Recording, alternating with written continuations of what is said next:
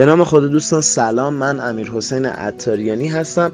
توی این بخش می‌خوایم در مورد تقویم محتوایی صحبت بکنیم. اینکه تقویم محتوایی چی هست استفاده کردن از اون خوب هست یا بد. اگر قرار هست از اون استفاده بکنیم چه مزایا و چه معایبی داره و چطور باید ازش استفاده بکنیم. قبل از همه چیز می‌خوام بگیم که تقویم محتوایی چی هست. تقویم محتوایی یه چیزی مثل برنامه هفتگیه که ما تو دوران مدرسه داشتیم. ریاضی قرآن علوم ورزش و شنبه داشتیم. یک شنبه ورزش ورزش هنر هنر زنگی روزی بود که همه دوست داشتیم باشه یعنی هم ورزش باشه هم هنر همه دوستش داشتن. و خب چیزی شبیه به این هست دقیقا. یعنی به ما میگه که در چه روزی چه نوع پستی بذاریم چند تا پست بذاریم از چه نوعی و چه موضوعی باشه و در چه ساعتی باید پست بشه. این برنامه ریزی محتوا رو بهش میگن تقویم محتوایی که شنبه یک شنبه دوشنبه تا آخر هفته ما چه پستی داشته باشیم.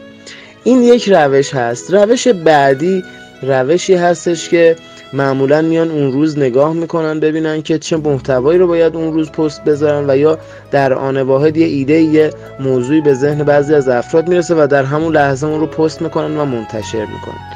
خب من خودم شخصه آدم خلاقی هستم زیاد اهل برنامه ریزی نیستم. بنابراین از گروه دسته دوم هستم بیشتر یعنی از روش دسته دوم بیشتر پیروی می‌کنم اما آیا این روش روش درستی هست یا روش درستی نیست؟ می‌خوایم در این مورد صحبت بکنیم که هر کدوم چه مزایا و چه معایبی دارن.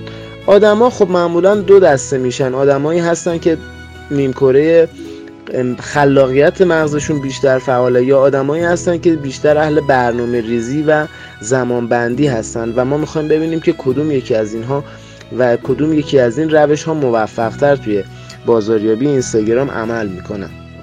خب گفتم که من از دسته ای هستم که بیشتر خلاقیت به خرج میدم و زیاد اهل برنامه ریزی نیستم و می‌خوام ببینیم که این روش چه مزایا و معایبی داره و روش دوم هم که آدمایی بودن که اهل برنامه ریزی بودن اونها چه مزایا و معایبی داره. خب زمانی که ما از روش برنامه ریزی پستا و تدوین تقویم محتوایی استفاده می‌کنیم یه عیب بزرگ داره و اون عیب این هستش که محتوای ما تکراری میشه.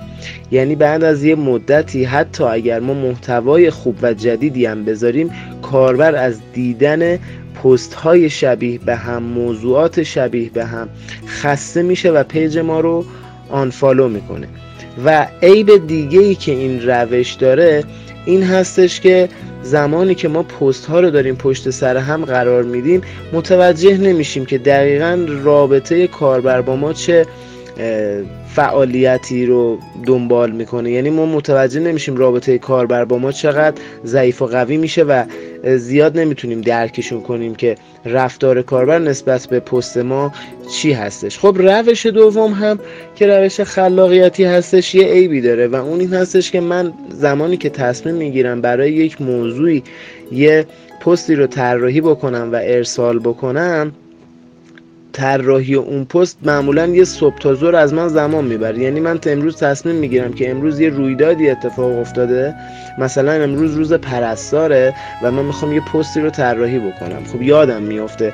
و میرم چندین ساعت دنبال یه عکس مناسب میگردم. اینو کلی توی فتوشاپ ادیتش می‌کنم میگردم یه متن مناسب براش پیدا می‌کنم و این چندین ساعت از زمان من می‌گیره و پست من زمانی که نباید منتشر میشه. یعنی این پست باید صبح منتشر می‌شد ولی خب ساعت چهار بعد از ظهر منتشر میشه و باعث میشه که اون کوالیتیش رو از دست بده. و این عیب روش دوم هستش. و زمان زیادی هم از من می‌گیره بابت فکر کردن و اینکه من به بقیه کارها و استراتژی های دیگه اینستاگرام هم نمی‌رسم. خب اینستاگرام این نیستش که شما فقط چه پستی بذارید. باید بتونید رفتار کاربراتون رو آنالیز بکنید اینکه اونها چه رفتاری دارن و اینکه شما کارهای دیگه ای هم دارید و نمی‌تونید صبح تا شب برنامهتون رو بذارید روی اینستاگرام. بنابراین این مزایا و معایبی هستش که این دو روش داره. اما روشی که درست هست و جواب میده این هستش که ما باید از هر دوی اینها به صورت توامان استفاده کنیم. اینجا من یه نکته داخل پرانتز بگم. این هستش که بعضی از بیزینس ها ایجاب می‌کنه که ما از یکی از اون روش ها استفاده بکنیم. اما برای کسب و کارهایی که ما داریم توی اینستاگرام راه میندازیم و کسب و کارهایی رو داریم به صورت استارتاپ معمولا شکل میدیم اینها رو ما باید از دو روش تو امان با هم استفاده بکنیم. ما چیکار می‌کنیم؟ ما میایم برای این موضوع یک تقویم محتوای یک هفته ای تدوین می‌کنیم توی اون یک هفته ما رفتار کاربرمون رو میسنجیم. اینکه کاربر با چه پست ما بیشتر ارتباط برقرار کرده کدوم بیشتر لایک گرفته و میایم هفته به هفته این رو تغییر میدیم. خب اگر که ما بخوایم این رو هفته به هفته تغییر بدیم باعث میشه که ما بتونیم دقیقا متوجه بشیم که چه پستی رو برای کاربر بذاریم کدوم بهتره براش کدوم رو بیشتر دوست داره. و اینکه محتوای تکراری هم به کاربر نمیدیم این مسئله هر دو ایراد رو رفع می‌کنه. و اینکه ما باید توی تقویم محتوایی خودمون یک قسمتی از تقویم محتوایی رو هیچی بذاریم. یعنی جایی باشه که هیچی توش نیست. اونجا شما باید یه پستی رو آماده بکنید یه محتوایی رو آماده بکنید که جدای از محتواهای برنامه ریزی شده شماست و اینکه محتوایی رو بذارید که دید کاربر عوض بشه متفاوت با بقیه محتواتون باشه و اینکه حتما مرتبط باشه. من گاهی اوقات توی پیج خودم از یه فیلمی استفاده می‌کنم که نه تدوینش رو من انجام دادم نه ترجمهش رو انجام دادم و هیچ edit ی ندارم. اینو مستقیم از یه page دیگه ای از یه جای دیگه از یوتیوب و توی تلگرام می‌بینم. خوشم میاد و اینو مستقیما به اشتراک می‌ذارم. یا توی استوری خودم استوری که خب لازم نیست حتما آموزشی باشه می‌تونه lifestyle باشه می‌تونه نظرسنجی باشه. خب من میام در مورد اینکه چه فیلمی ببینم نظرسنجی می‌کنم. این باعث میشه که محتوای متنوع ایجاد بکنید پس اینکه یه قسمتی از تقویم محتوایی رو که هر هفته درست می‌کنید اختصاص بدید به جای خالی که توی اون جای خالی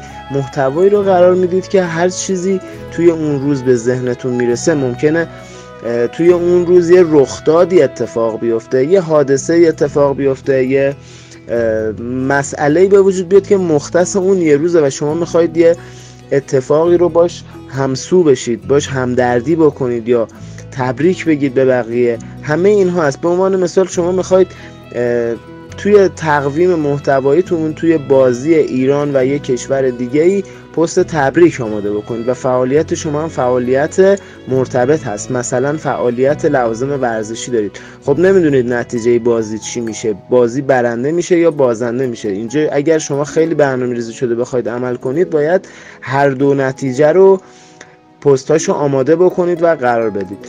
اما اون قسمت از محتواتون و اون قسمت از تقویم محتوایی رو زمانی که اختصاص بدید به یک جای خالی این باعث میشه که شما همزمان یه پستی رو درست می‌کنید و بعد از نتیجه بازی منتشر می‌کنید و تمام این توی رویدادها و ایونت های دیگه هم باید صادق باشه. پس محتوایی رو که می‌خواید انجام بدید و تولید بکنید حتما حتما هفته یک بار یه ریویو بکنید و تغییر توی محتواتون بدید.